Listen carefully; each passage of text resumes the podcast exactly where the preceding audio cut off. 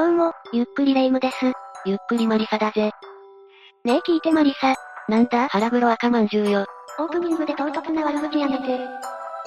前回ウプした？絶対に行ってはいけない神奈川県の心霊スポットトップ5の動画が好評だったよ。めちゃくちゃ嬉しいぜ。解説間もないチャンネルなのにありがたいです。せっかくだからシリーズ化して、いろいろな県の行ってはいけない心霊スポットトップ5を紹介していこうと思うぜ。お願いするわ。ということで今回は、長崎県の行ってはいけない心霊スポットトップ5をご紹介するよ。その前に注意点。ソースはネットでの情報であること、そしてランキングは私たちの独断も含んでいるぜ。また、心霊スポットは軽い気持ちで行ってはいけない場所なので気をつけてね。それじゃあ、ゆっくりしていってね。まずは第5位。シスター用跡地だ。響きからして怖いわ。この場所については、1、巷で囁かれているシスター寮の心霊話。2、シスター寮の実態と現在の状態について解説するぜ。ここは名前の通り、教会のシスターたちの寮で、かつてここで集団生活を送っていたそうだ。あ、聞いたことあるかも。他県の人でも、絶対にここには行ってはいけないと念を押されるほどの場所で、心霊スポットマニアの間では有名な場所だよね。その通り。ここでは霊の目撃情報や、心霊現象などはあるの？シスターたちが集団ヒステリーを起こし、集団自殺をしてしまったと地元でも有名だ。一体何があったっていうの？そのためか、建物の中からシスターがこちらを覗いていた。探索中に人数が知らないうちに増えている、帰ろうとすると玄関でシスターが待ち構えていた、などの体験談があるようだね。見逃して、シスター様。めちゃくちゃ怖いよな。ここでにシスター寮の実態と現在の状態についての解説に移るぞ。結論から言うと、ここがシスター寮だったということも、集団ヒステリーがあったという噂、もすべて間違っている情報だったんだ。どういうことなの？詳しく説明して。実際は、昔ここにあったのは川原診療所という、医療施設の所員寮だったんだ。病院の寮で、シスターは住んでいなかったということ？その通り、この所員寮の近くに、教会があったんだ。それでいつの間にか、この寮にシスターが住んでいるという、噂話が出回ってしまったらしいんだ。そういうことだったのか。でも、地元の人に心霊スポットと言われているからには、何か曰く付きの話があったんじゃないの？実はあったんだ。と言っても、それは心霊の類の話ではないんだ。実際はこの周辺が、薬物売買に使われていたために、地元の人は近づかなかったのだとか。違う意味で怖すぎるのよ。そしてシスター寮はかつては廃墟として存在していたが、今は取り壊されている。現在は海星高校のグラウンドとして使われているよ。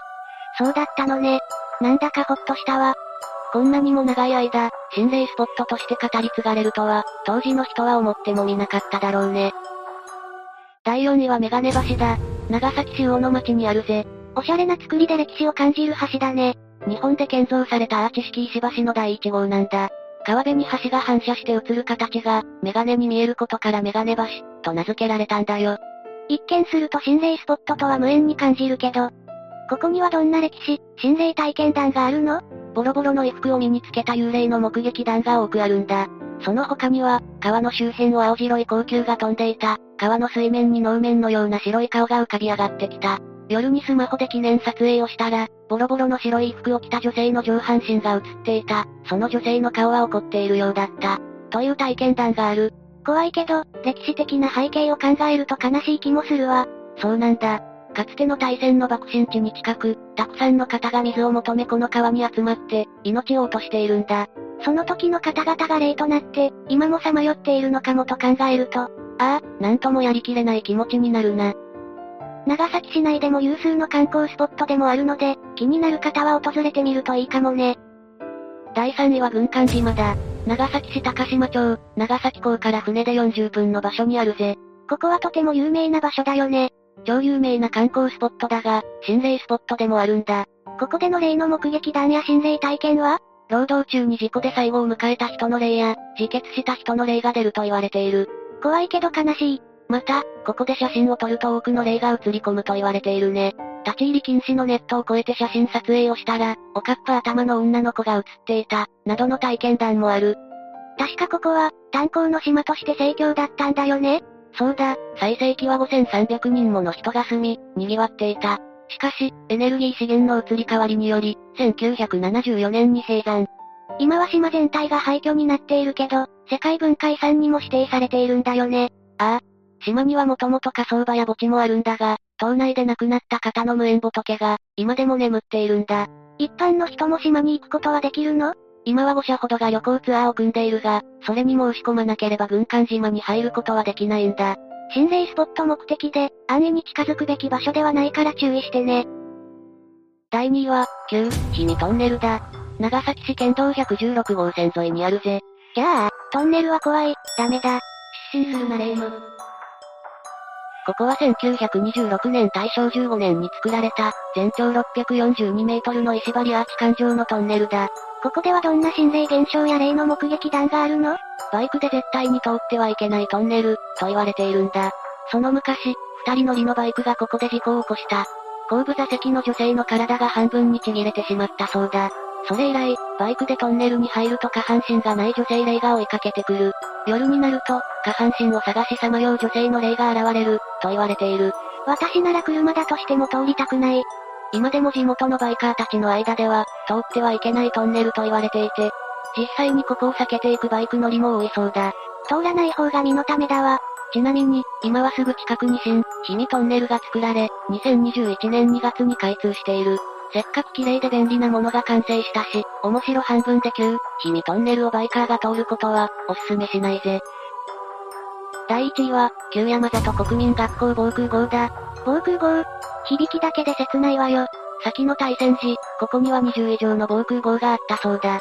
爆弾が投下された当時、多くの人がここに避難したんだが、熱風や怪我によって命を落としてしまった。悲しすぎるね。爆心地から約700メートルの距離だから、被害の大きさは想像以上だっただろう。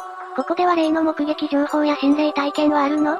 事故などの危険な現象は起きていないが、鳴き声やうめき声が聞こえたり、さまよう人影が目撃されていたりする。山里昭和今では綺麗に整備されていて、当時の防空壕が3つ残されている。修学旅行の平和学習で訪れる定番の場所になっているんだよね。